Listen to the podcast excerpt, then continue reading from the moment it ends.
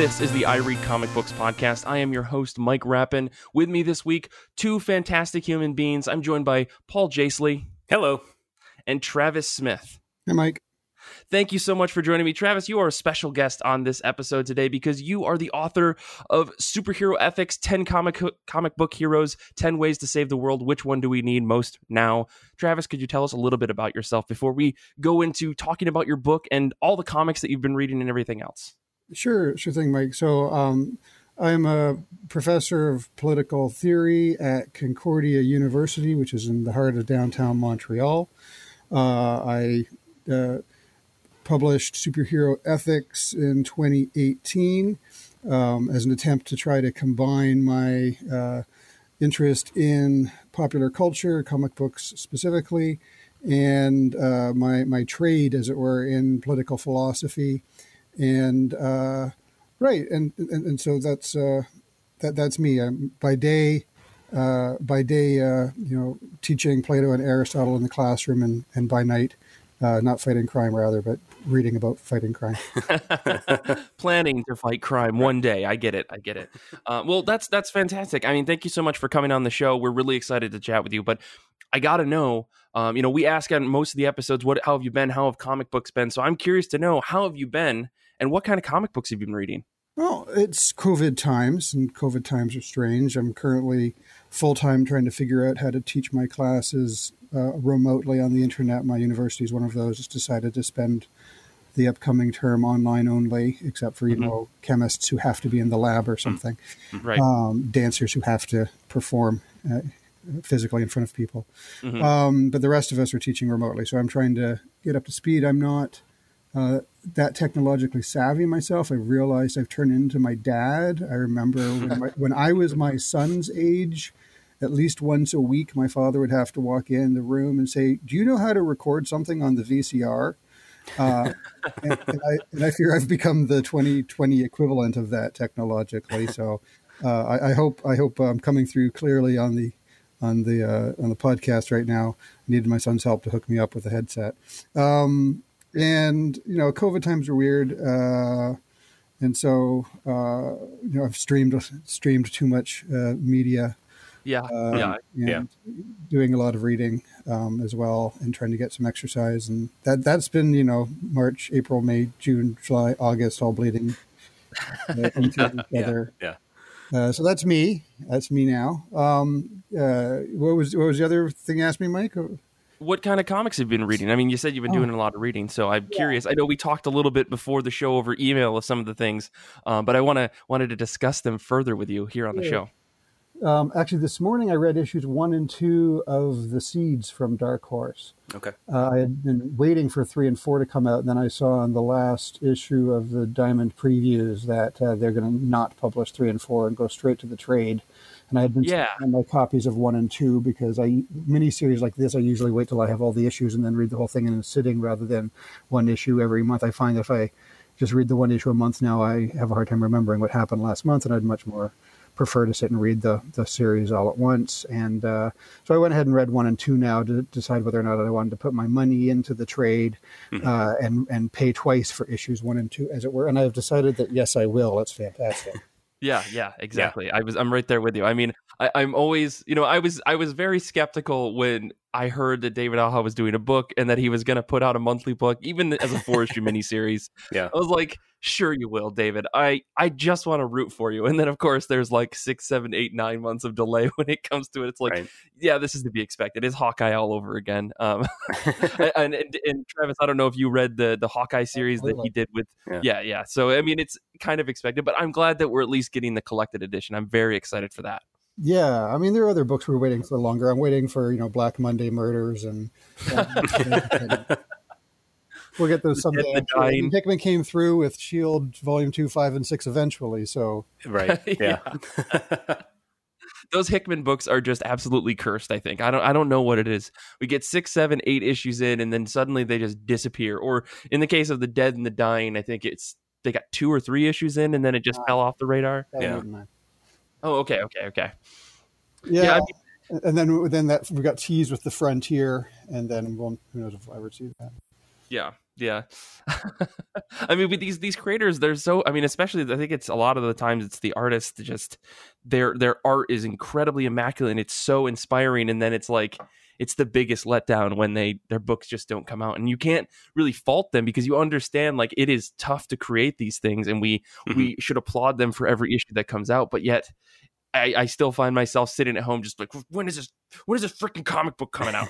You know i get i get very internet angry. Well i got very excited in the last previews because they're uh, they, they're doing a madam satan one shot from archie and the chilling adventures of sabrina oh, universe. And nice oh you know, that's a book where you know oh, you know it was my top of the pile every month when it came out for the yeah. however many issues it did eight i think you know mm-hmm. five or six and then later two more and and then uh, you know, I, I, guess if it's a pitch for a Netflix series that makes that much more money, then fine. But it was, you know, that was a, that was a tremendous series. So I'm yeah. glad to see that they're returning now that the TV show's been canceled. They're returning to its roots in Archie Comics. That's that's something mm-hmm. to look forward to. Yeah. Um, sure. And then let me see what else. I, I, just grabbed. I've got my sort of recent red box, so I grabbed a, a bunch of things out of there. Since I know you and I said we talked about this, so I think the last issue of the second volume of Dark Ark from Aftershock came out. Mm-hmm. Mm-hmm. Really enjoying that book. Really enjoying that book. Um, uh, Star Trek Year Five from IDW.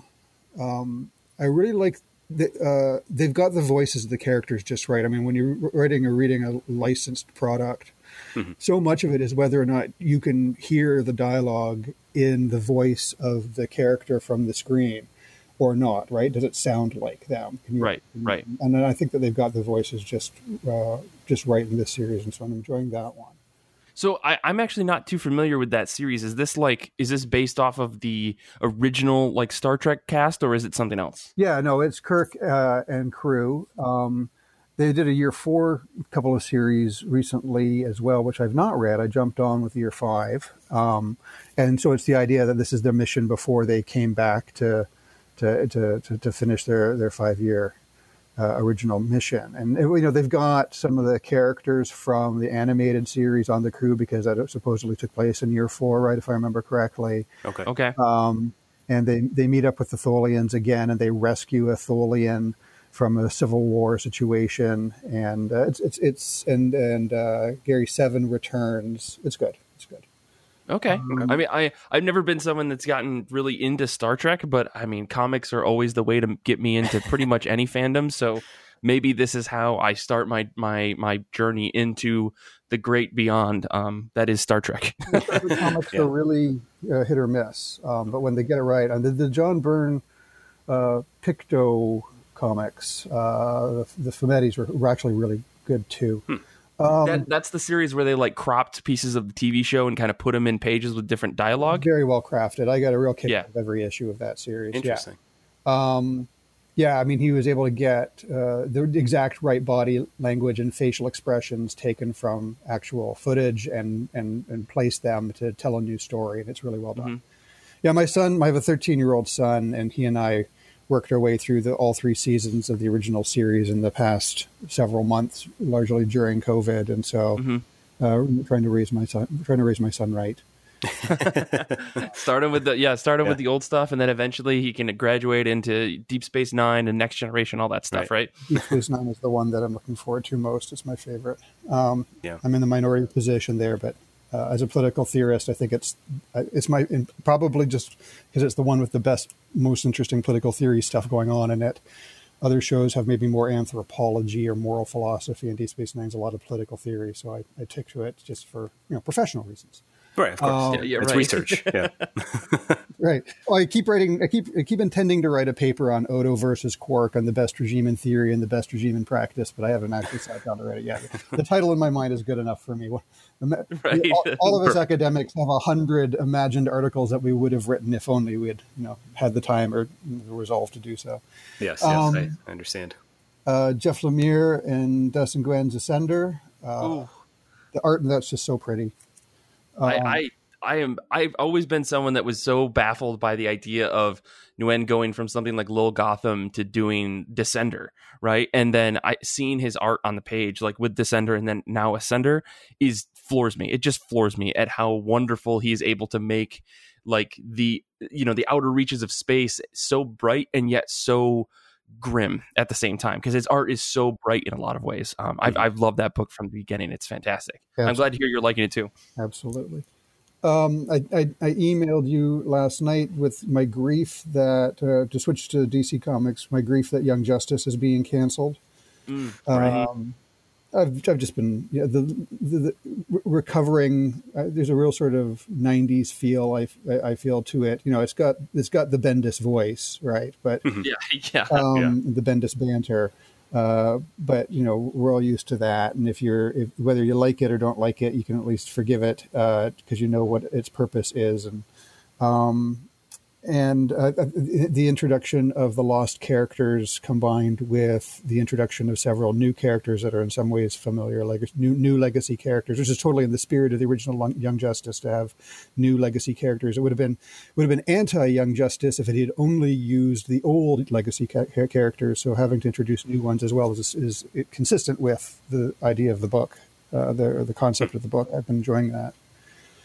Um, uh, Far Sector. Uh, yes. Yeah. Jamal Campbell's art is just it's. It, I mean, it makes the book. Um, I'm still on a wait and see with the story. I'm constantly giving it giving giving it the benefit of the doubt. I like the new character. I'm not sure I like the world and the premise of the story as much as I like the character and I love the art. Okay. I mean, I, I, Paul introduced that book to me on like a random Twitter thread that I was just like, somebody give me some big two books. I don't know what's going on. Yeah, because I, I, you know I read a lot of independent stuff. I've been reading. I haven't really kept up with a lot of the big two stuff outside of the X Men, and so Paul recommended Far Sector, and I devoured like the first seven issues or yeah. whatever six issues that were out when they when you I. It, it, it, it is one that I am reading month to month, and maybe if I went back and read the whole thing all at once, like I was saying, I tend to with independent oh, sure. series. Maybe yeah. maybe that would be the better way to read it. Um, it's I, a dense book. Yeah, um, I had that issue too because I, I, read the first issue and then kind of let three or four issues pile up and then read that as a chunk and i think i enjoyed that a lot more it's it is such a densely woven story and it's there's a lot of political intrigue and you know racial tension in the story it kind of helps to read it all in one go i think so that might be the way to do it yeah, I, I, think I should revisit it because it's just so so nice to look at. I I, I, I won't regret yeah. it even if just to check the art out again. Um, I've got uh, Avengers Fantastic Four Empyre number four, Carol Danvers variant cover in front of me. I'm a bit of a mark for Carol Danvers, and so I tend to pick up variants wherever Carol appears.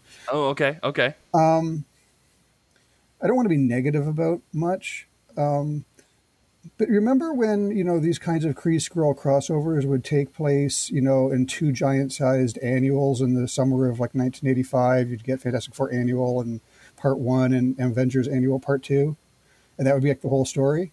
Mm-hmm. Is that how they used to do crossovers? I can't remember. I know. Empyre, I think, would have been great as a two giant-sized issue story, and not yeah. as thirty-six issues or Ford Plan Forty-eight.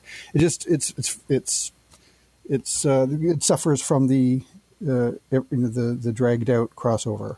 Okay, right. even if they're rushing it almost on a weekly basis post COVID. I mean, it's it, it's not objectionable. It's just it doesn't seem to. It, I mean, it's not like the uh, what was the uh, the Infinity Wars one that also ran many too, too many issues. Right.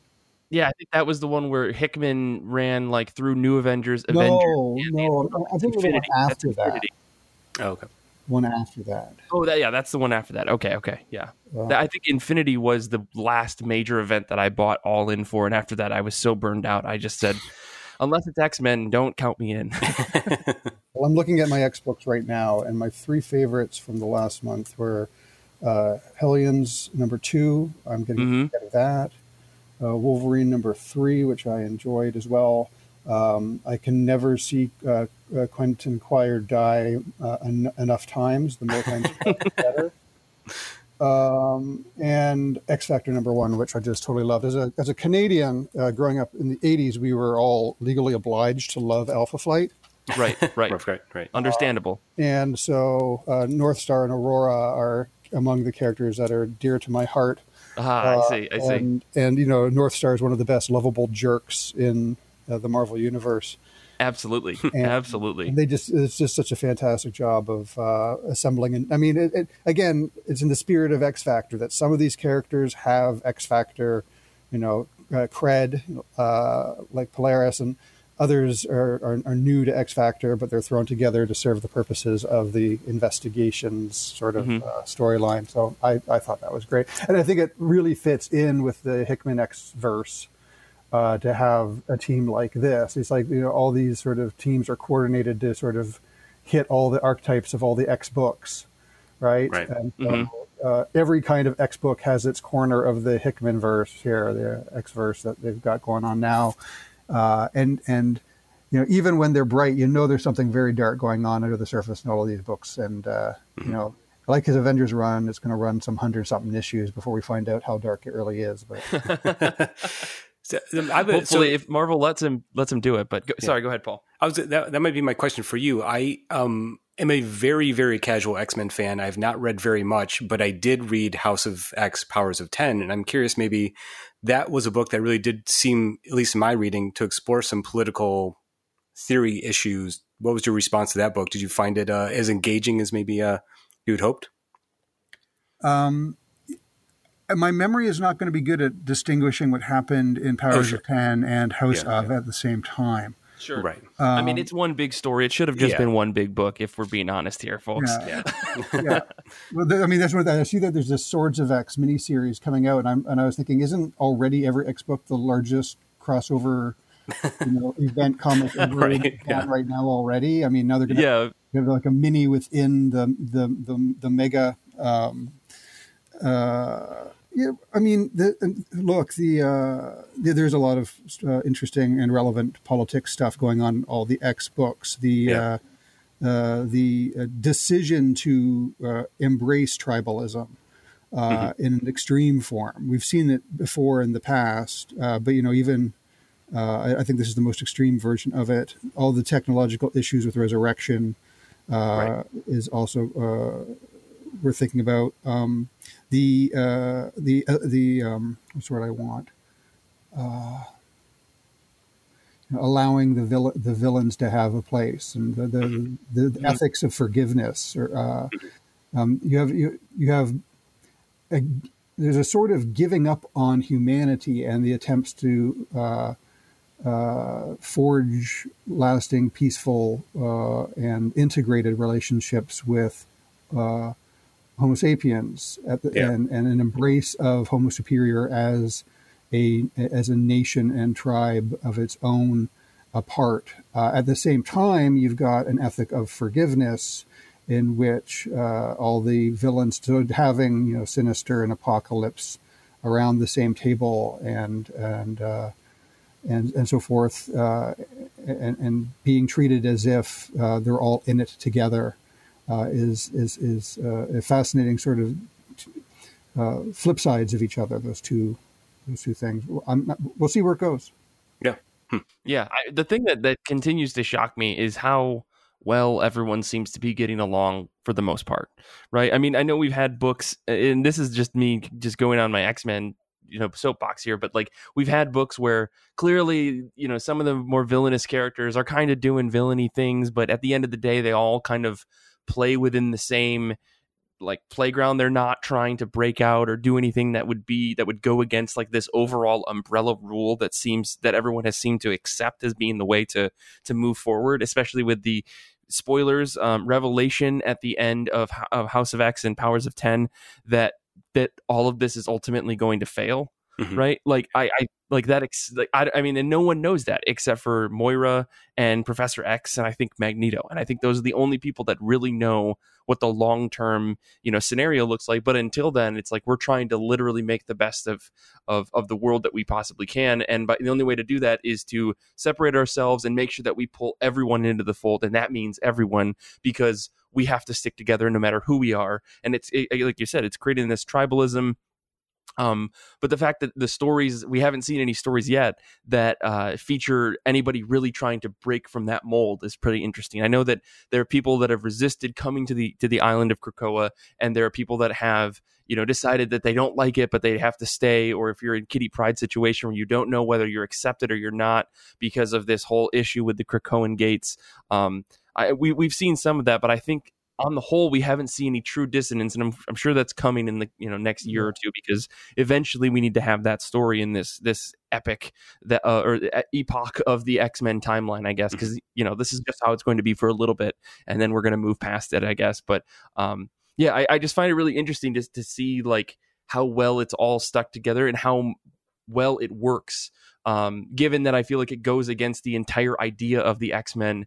and yet it feels like the natural progression for them. If they said, you know, we've we're done trying to make this work, going off on our own, and we have to exist on this planet, so we're going to create our own area of land because none of nothing that's out there is available to us safely.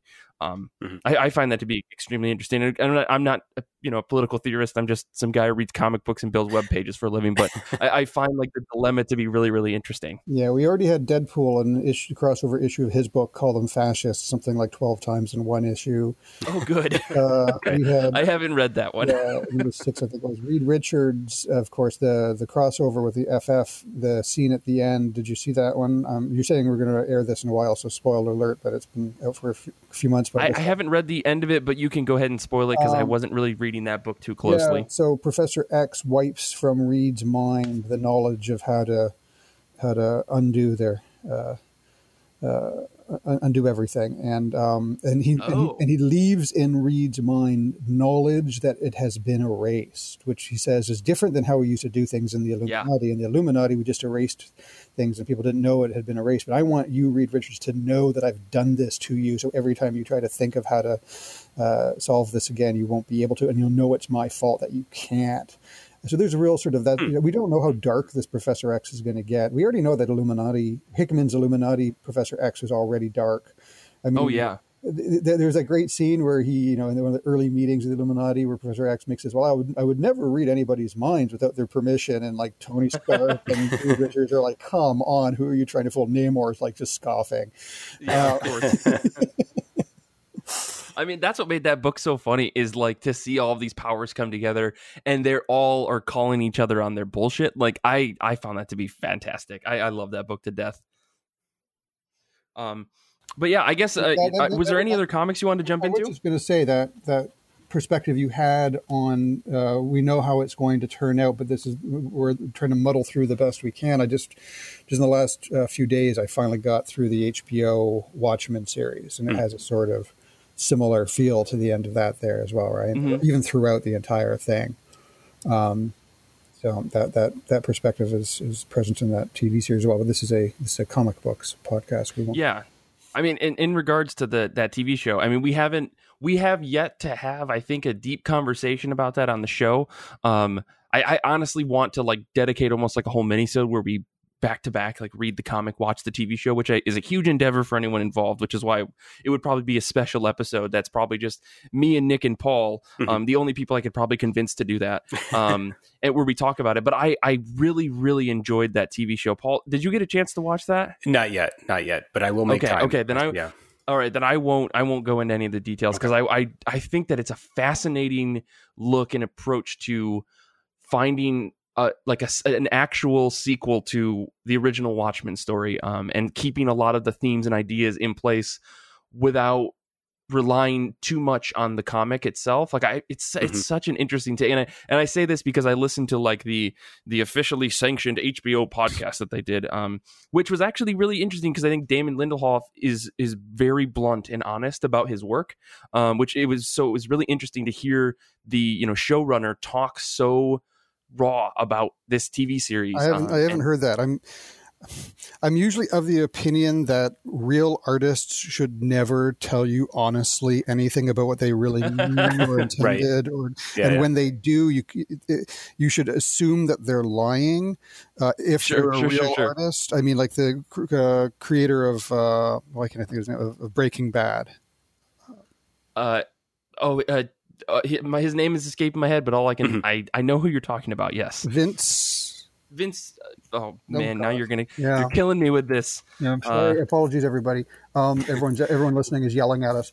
Um, Vince Gilligan, that's his name. Yeah, um, you know, he would go and give interviews about what the show means, and he, and, and they were all lies. It's, it was great listening sure. to them just constantly, you know, making. It.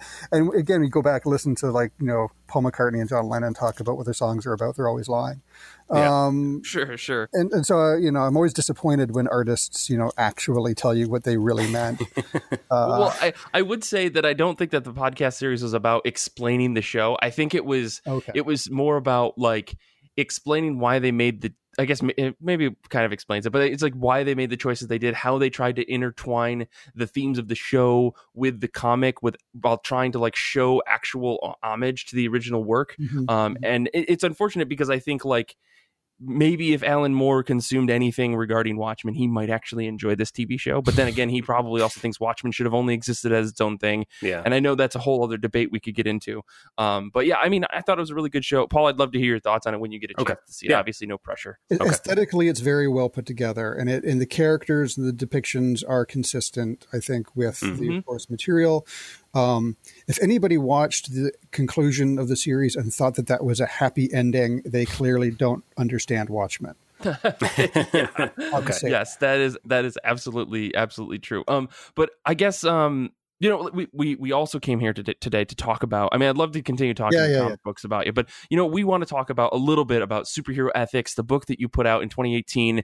Um, I, I, guess my first question is like, you said, you know, you wanted to try to meld like your your two lives and interests into one thing.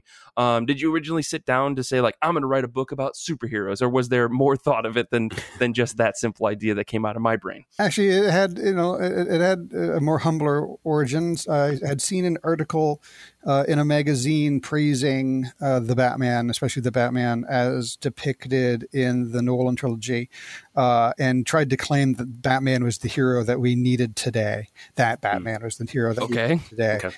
Um, and I, I, I, wrote a sort of uh, article back uh, you know, talking about why why we ought to prefer uh, Spider-Man, why we ought to prefer Peter Parker to Bruce Wayne as the okay. hero that we need today. And so I wrote a sort of this versus Spider-Man versus Batman from a sort of ethical, political perspective. Uh, and uh, I, I, it led to a, a, book of a series of chapters of this versus kind, where I pick two heroes have something in common but still represent something different, and ask, you know, which of these is the one that you know represents, from the perspective of classical ethics, the kind of character, the kind of personality, the kind of attitude toward the world, the kind of action we might take to make our relationships with each other better, which is the one that you know under our current circumstances we might. Uh, uh, we might praise more or wish we could emulate better than we do. Uh, and so that's that was the origin of it. It was starting, and it was you know the original, of course, you know the original article had a sort of, and that's all I have to say on the matter kind of conclusion. right, right. Enough said. You got the classic Stan sign off. I get you. Yeah, I should I should have I should have listened to you know Doctor Manhattan telling me that nothing ever ends. Because um, then a, a, book, yes, I got yeah, you. Yeah. Yeah, so I was really fortunate to get a chance to write a book. It took several uh, it took a while. It took several rewrites. I usually write strictly academic stuff, and and I, one should I don't think one should write about comic books and superhero movies in a strictly academic voice. There's just kind of a dissonance if you, you do that. I mean, people do it, and there's great right. scholarship out there on it. Don't put don't. It's not what I wanted to do for a book that I intended for a, a more a broader audience. I was trying, trying to write a book for a broader audience and not just comic scholars. I mean, comic scholarship right. is a great interdisciplinary field uh, uh, as well. Uh, and I love attending those conferences as a professional uh, you know, political theorist, but as uh, someone who wanted to mainly talk about comic books to an audience of people who you know, love the movies. My, my, my main target were not necessarily us hardcore comic book fans only. I actually needed to avoid that as well. I needed to write something that would be accessible and familiar to people who mainly just know the characters from the movies. So my wife, who has never read a single comic book and to this day continues to insist she wouldn't know which order to read the bubbles in. Um, okay, uh, right. uh, would still have to proofread and understand every chapter because I've you know she's she's sat through all of the movies with me. I was I would say forced to, except for that would be a lie because she's always happy to watch uh, Robert Downey Jr. Um, okay, right. well, that's what I thought was interesting about the book because I think um, you know my interest in superheroes always has been the idea of them being sort of paragons or uh, examples that we can look to as you know uh, the type of people we should be as ethical examples. But you've taken that idea and kind of put it into the the common comic book nerd discussion of who would win in a fight. So you're kind of bridging both of those gaps, you know? Yeah, I mean, there was a Right. There's a deliberate the frame the framing mechanism of the book to give it that sort of uh, that versus uh, yeah. that uh, quality was certainly a deliberate sort of nod to the way in which we as comic book readers are used to gathering around the stores on Wednesdays in non-COVID times and having these kinds of arguments over who's better, whether it's which character or which art or artist or creator, right?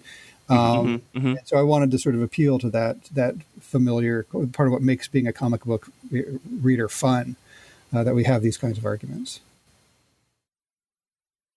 Yeah, and I mean it was interesting, you know, the way that you paired things up. I, I was curious, you know, just just going through the chapters really quick. You know, um, there's uh, and again, everyone should go out and read and buy this book. It's it's it's it's a fun read. It's it's a really interesting look at prop- characters that I think like I knew I know a lot of, and it was interesting to see them pitted up against each other um, and compared in a way that wasn't just a Capcom you know video game where you just mash the buttons together until you beat your opponent, right. um, but actually to hear them like discussed back and forth. I mean, we've we have things like the best of the beastly beacons of imagination, responsibility in the city, ideals in action, gods in a long box, and I feel I was I was curious to know you know were there other chapters that were potentially considered for this book?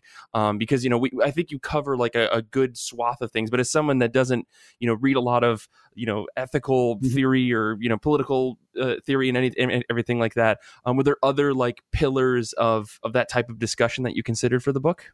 Right. Yeah. When I, I, set I set the table of contents, you can sort of date when I set the table of contents by which movies had come out. Hmm. Um, okay, okay. I, I, didn't even notice that. Yeah, so I had to sort of at a certain point decide, okay, and, and, and part of it was deciding characters where I was sure I could isolate some ethical core that would be distinct from the other characters in the book, which isn't always easy. I mean, Green Arrow right. was you know huge on the TV, but I, I, was having a hard time figuring out exactly what was distinctive about Green Arrow that didn't just too closely over uh, overlap or align with other characters, right? Right. And the Flash was getting big on TV at the time as well, and I was I, have since you know made an argument about what he, what the Flash means about mortality, uh, because you know speed is is distance over time, and it's the denominator that matters the most. Mm-hmm. And so really, it's a character that has to deal with our struggle with time, um, and and our struggle with time has to do with our mortality. Um, and, and, so there were other characters I would have uh, and could have gone into. I mean, if I had written the book that was just for you know the audience of uh, I read comic books, it would have been full of obscurities and the kinds of characters that only we know and everybody else still. I mean, it's still right. the case that a lot of these characters that are popular now weren't known to the general population even 20 years ago or 15 years ago. Mm-hmm. Yeah. Uh, but Sure. I mean, I, I, is there any is there any particular characters that uh, you have in mind that I that I should have covered, or that you would would have uh, liked to have seen chapters on that I should consider? Well, the thing, I mean, if we're if we're talking about a sequel here, I got plenty of ideas. Um, but no, I mean, I, I was I was curious because I, I, mean, like there were uh, like I think you know we've we've got the Hulk and the Wolverine and a lot of the big staples in in films and stuff. Though who who really talks about the Green Lantern movie? Um, but that being said, you know, it was interesting. I mean, it could have been interesting. the best thing see... about the Green Lantern for movie for me is it gave me an excuse to write a chapter on Green Lantern. yeah, Perfect. yeah, yeah. I mean, uh, I mean, I'm waiting for that Far Sector adaptation. That's probably you know maybe in the works somewhere at Warner Brothers. But um, even then, you know, it would have been interesting to see like a comparison of you know you talked about Green Arrow. Um, it would have been interesting to see like the Green Arrow television style character compared to someone like the Punisher because I feel like for mm. some reason the CW has treated that character like that. But very recently, we just read like an '80s uh, era Green Green Arrow comic for an episode that we did about like read a book about you know something that came out the the month you were born. Um, and as someone born in the '80s, it was like a, it was a perfect little book that came out in an era where it felt like they were trying to make Green Arrow this kind of cool espionage guy in the '80s with bright T-shirts and you know everyone's got thick mustaches and big glasses and stuff. Um, and for some reason, everything takes place in Miami. I don't know why. Um, but uh, maybe that's just me conflating the game Grand Theft Auto Vice City uh, for some reason in my head. But uh, that being said, it could have been interesting, you know, to see like a comparison there. I mean, I was thinking maybe Wonder Woman could have a, a spot there, and I think this is how you could you could push in to say, oh, let's talk about Miss Marvel. But I don't know if that actually, if those two characters could come up side by side. Um, well, but yeah, I mean, like, of course, there's there's plenty of staples you could have hit on that. Um, hmm. I understand there's only so many pages you can write in a book. Sorry. No, no, yeah. The, the pairing I would have done with Wonder Woman would have been with Black Panther. Uh, okay. Yeah. Okay. Comparing the way in which they are both royalty from utopias, uh, who had to prove that they deserved their station and their powers, and then had to uh, put their and, and and not only proved it once in some sort of test, uh, but you know live an ongoing test to demonstrate their worthiness of their great station and powers by continuing to use them for the benefit of uh, the less advantaged. And uh, gotcha. And so they the, the, nature of the chapters in my book is always to find two two characters that have something essentially similar to make the comparison make sense. Why I'm comparing those two uh, mm-hmm. but also try to find figure out what is the distinctive difference between them. Um, and I still haven't settled on what the distinctive difference is uh, between them. I've got that commonality, but I, I, haven't made a decision yet regarding the distinctive difference. Um, mm-hmm. I mean, th- these kinds of qualities are, you know, a lot. Again, you know, a lot of the qualities of superheroes, you know, are found in, you know, many dozens of superheroes. You could say share sure. some quality yeah. in common. But you, the, the, trick in my book was to try to figure out what was the thing that was the most distinctive core concept or problem or dilemma or quality that they represent or address, uh, and um, and and try to find some character that I could contrast them against. that was similar but not the same. So. Uh, so, in, if I can pitch a, a character, I mean, then I'm sorry. The, the, I guess okay. the, the, main difference in part is that um, you know Black Panther still principally remains devoted to Wakanda, right? Uh, right. And mm-hmm. Wonder mm-hmm. Woman principally remains committed to representing Themyscira in man's world. Yeah, right. Um, and so, uh, wh- where their priority is is their priority um, uh, their own or others uh, is, I think, probably the essential difference between not that Black Panther doesn't care about the rest of the world because obviously he goes and saves the world, mm-hmm. um, but I think his his principal priority is Wakanda, uh, where a lot of Wonder Woman stories have to do about the fact that you know she has left you know, Paradise Island behind, right, and, and, not allowed to go back for a lot of the classic stories, right, mm-hmm. um, and has mm-hmm. to represent it uh, abroad indefinitely, um, and uh, and I guess another difference is no, no, I don't want to go. In, I, I, they've made they've made the Amazons more vulnerable over the years. I think for a long time the DC Amazons seemed absolutely untouchable, uh, and that that changed in the I guess probably in the '90s especially.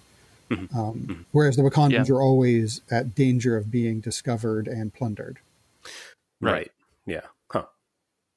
But have yeah, I mean, I go ahead. I mean, I'm not necessarily trying to like say we needed more chapters of this book because I, I mean, I, I, I, would love more chapters of this book. I mean, because I like some of the things I really liked. I know Paul, you were you were had another question, but I mean, I like the the comparison between characters across you know DC and Marvel, but mm-hmm. also within Marvel.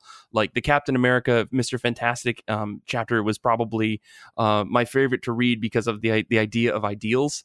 Um, was was fantastic. I mean, for lack of a better word, um, just just to, to see the comparison because in my mind, I'm like, oh no, these guys are kind of the same. But the the argument that you made between the two of them um, was incredible. So I mean, like yeah. I, I was just curious to know if there were more things that you wanted to talk about in this book, and maybe just said, okay, I want to I want to keep it to, to these five chapters, or if there was maybe more you wanted to go off of. Yeah, um, but yeah, I mean, I would read more about you know Black Panther and Wonder Woman and stuff if you've got more ideas. Yeah, no, I, I, mean, a lot of the characters I drop names throughout to sort of nod to those of us who know more. That I you know if I wasn't you know keeping myself to uh, uh, the the most well known, most recently featured in in blockbuster films.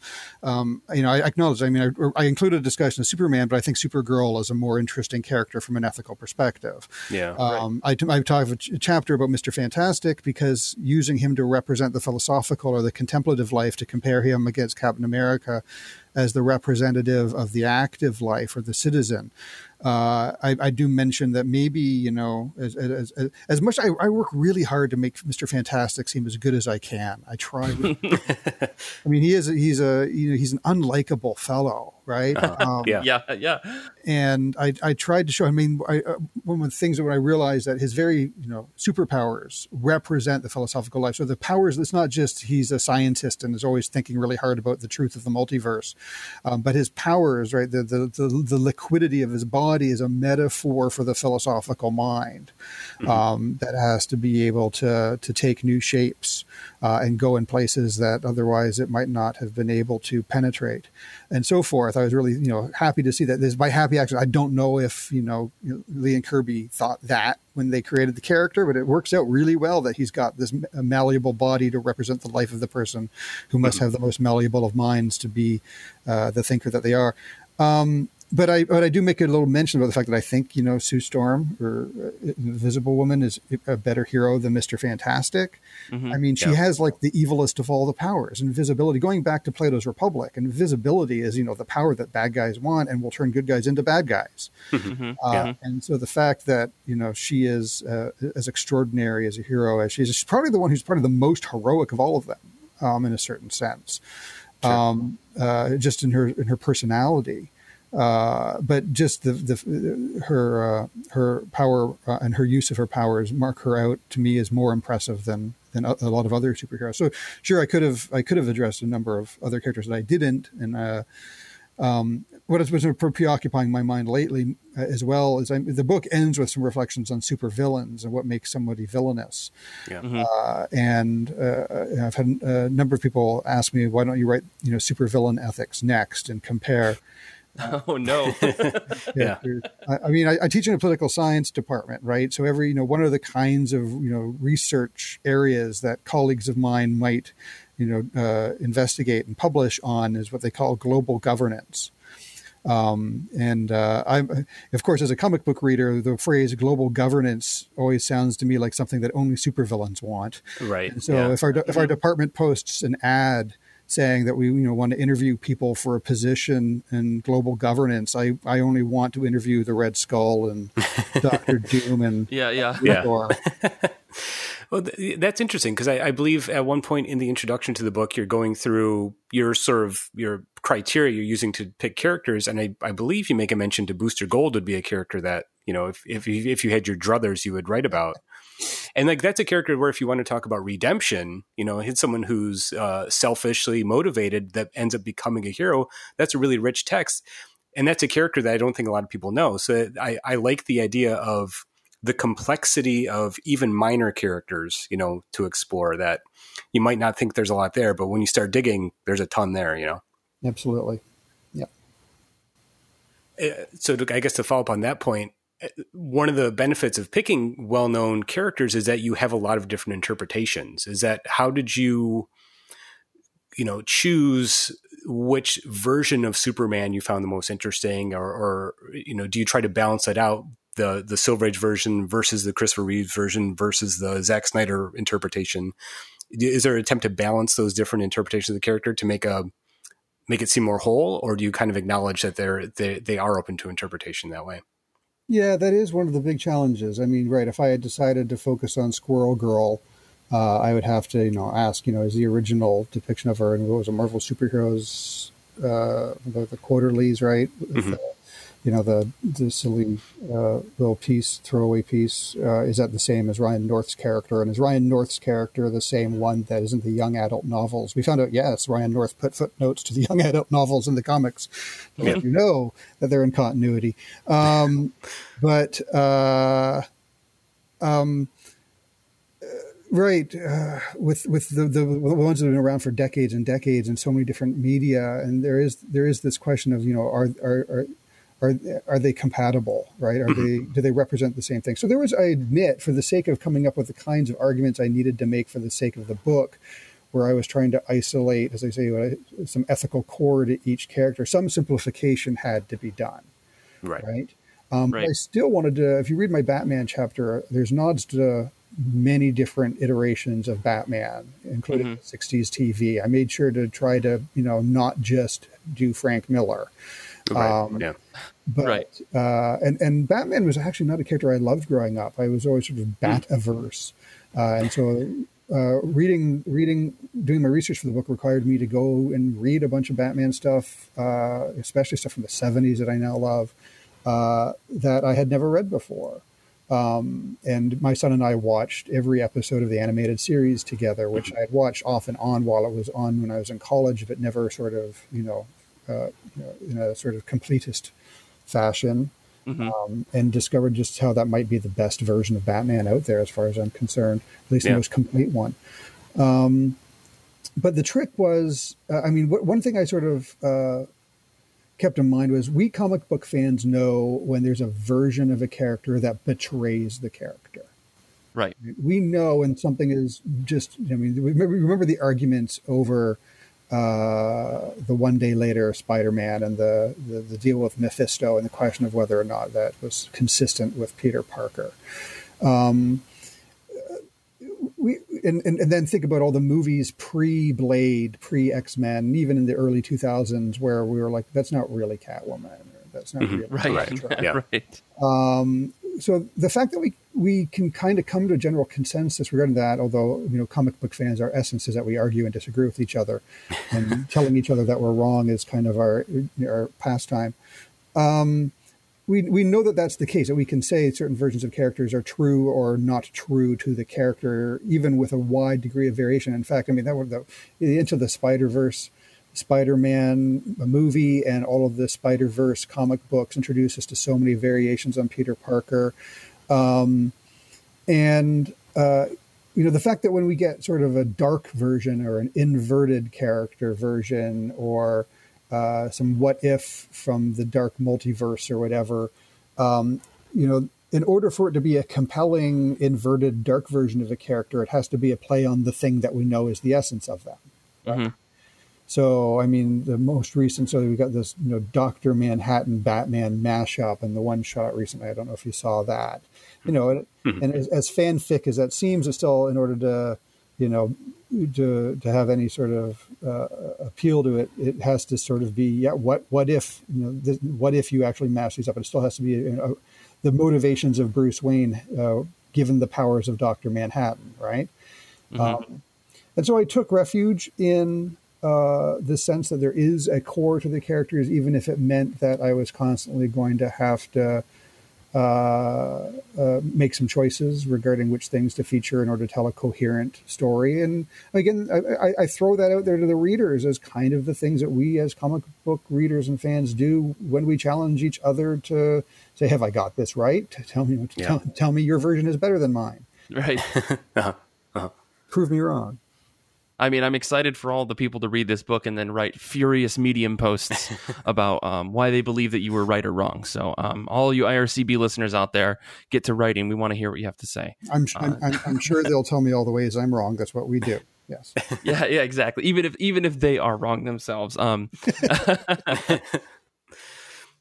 Uh, so I mean, yeah, we, we, we, comic book readers have tougher, thicker skin than we might give, be given credit for by sure, non-fans. They don't realize yeah. just how how many years to decades of weathering insults and uh, offense and attack on our you know most sort of deepest felt convictions and and and partialities that we endure on a regular basis, even among those of us who ought to be our natural friends.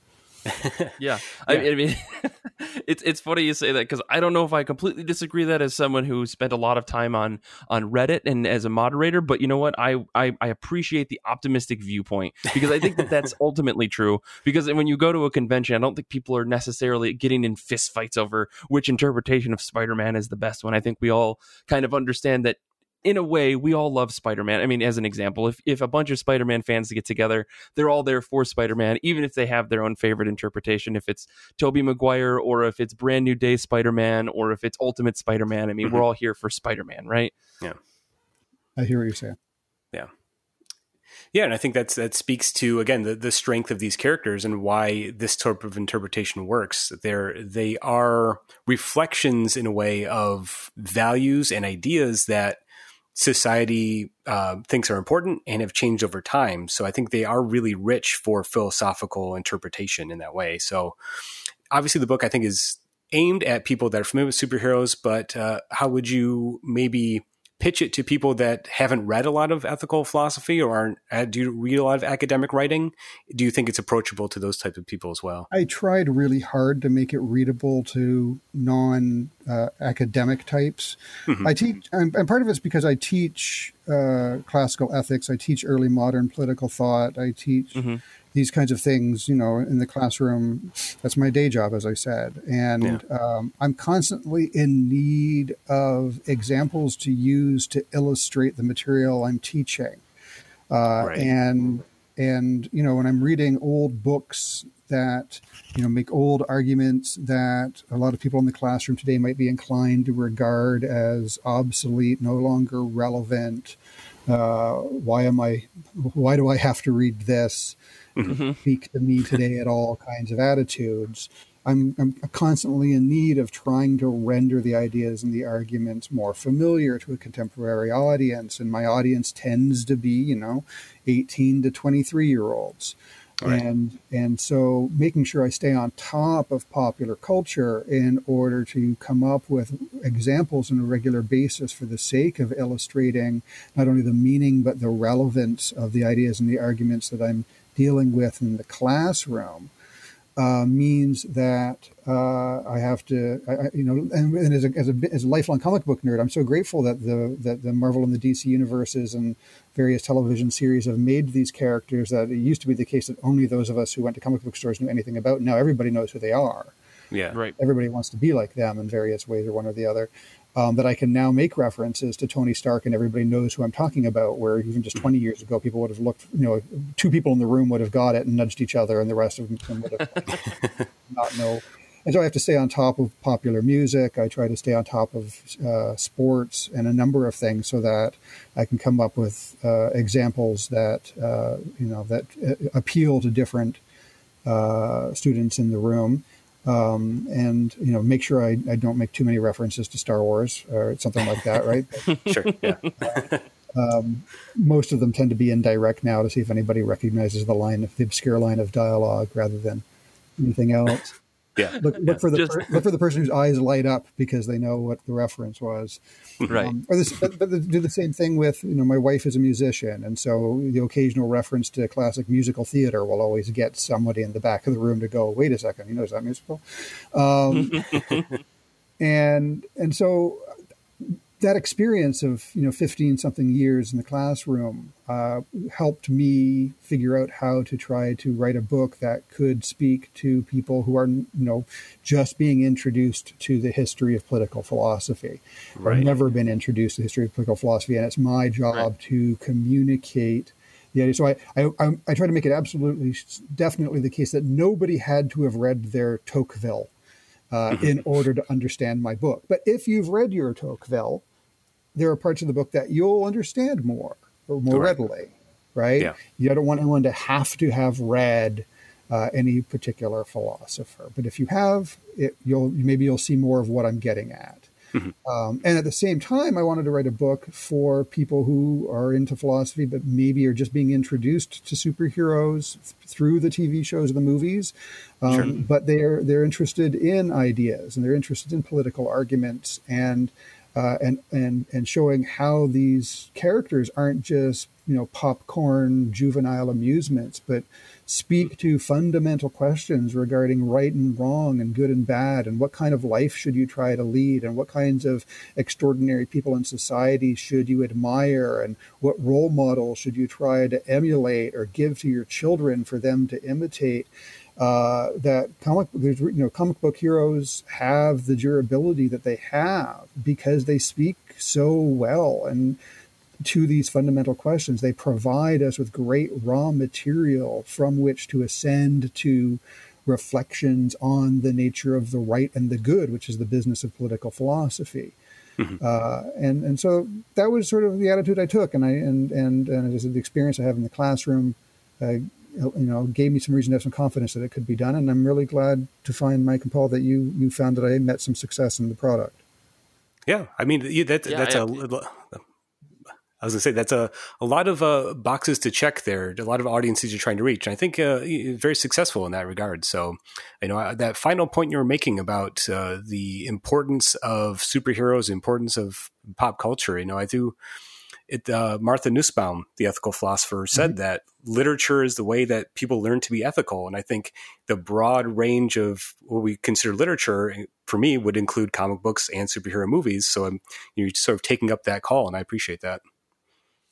Uh, yeah, no, I mean, I was a math science kid growing up. okay, yeah. And uh, before I made the extremely lucrative decision to study political philosophy.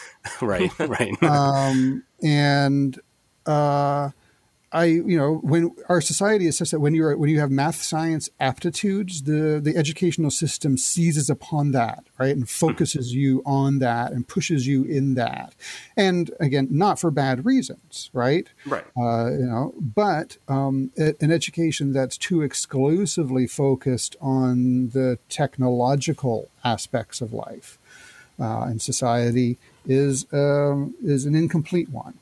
Uh, mm-hmm. and uh, I, and starting in high school, I sort of came to the realization that you know, literature, poetry, etc., were holes in my being that hadn't been filled, and I had to take personal responsibility to start, you know, putting some substance in there because otherwise. Yeah.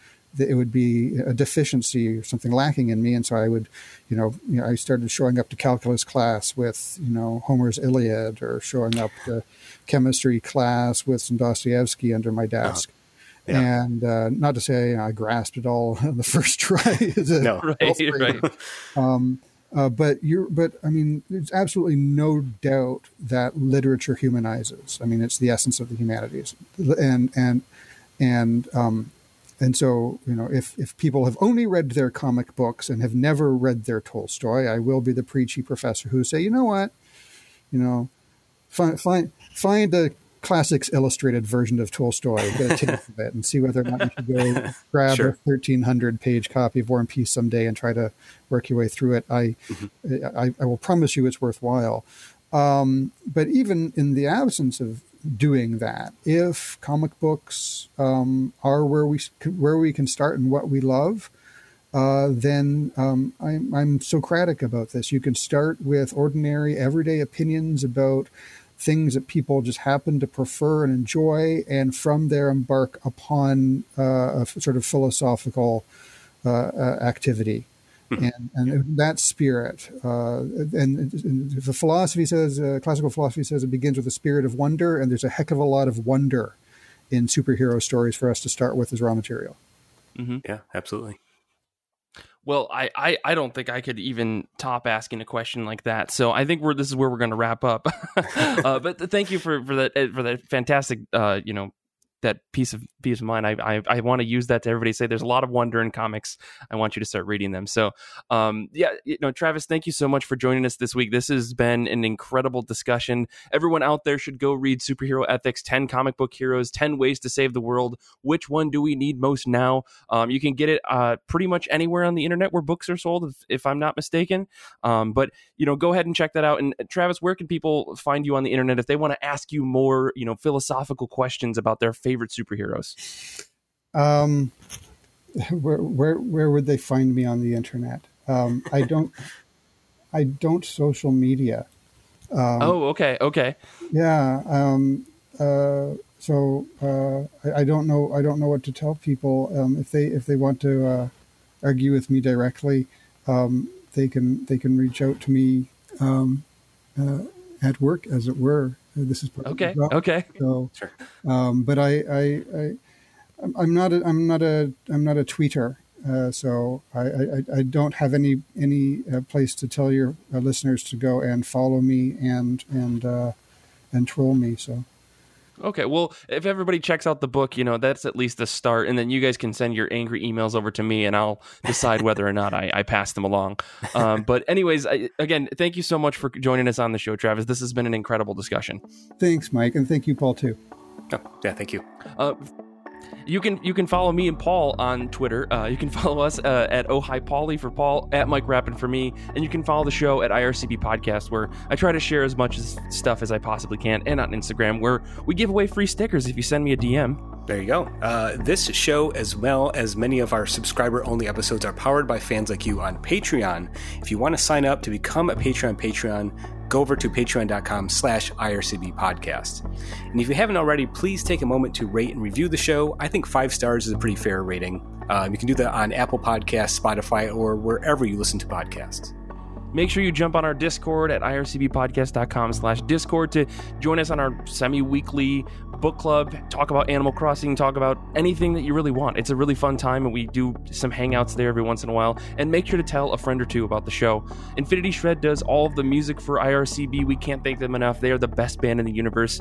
Xander is a good friend, a great high fiver, and just a person who edits the show. He's fantastic.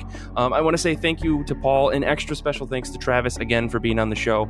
And until next time, comics are good, and so are you.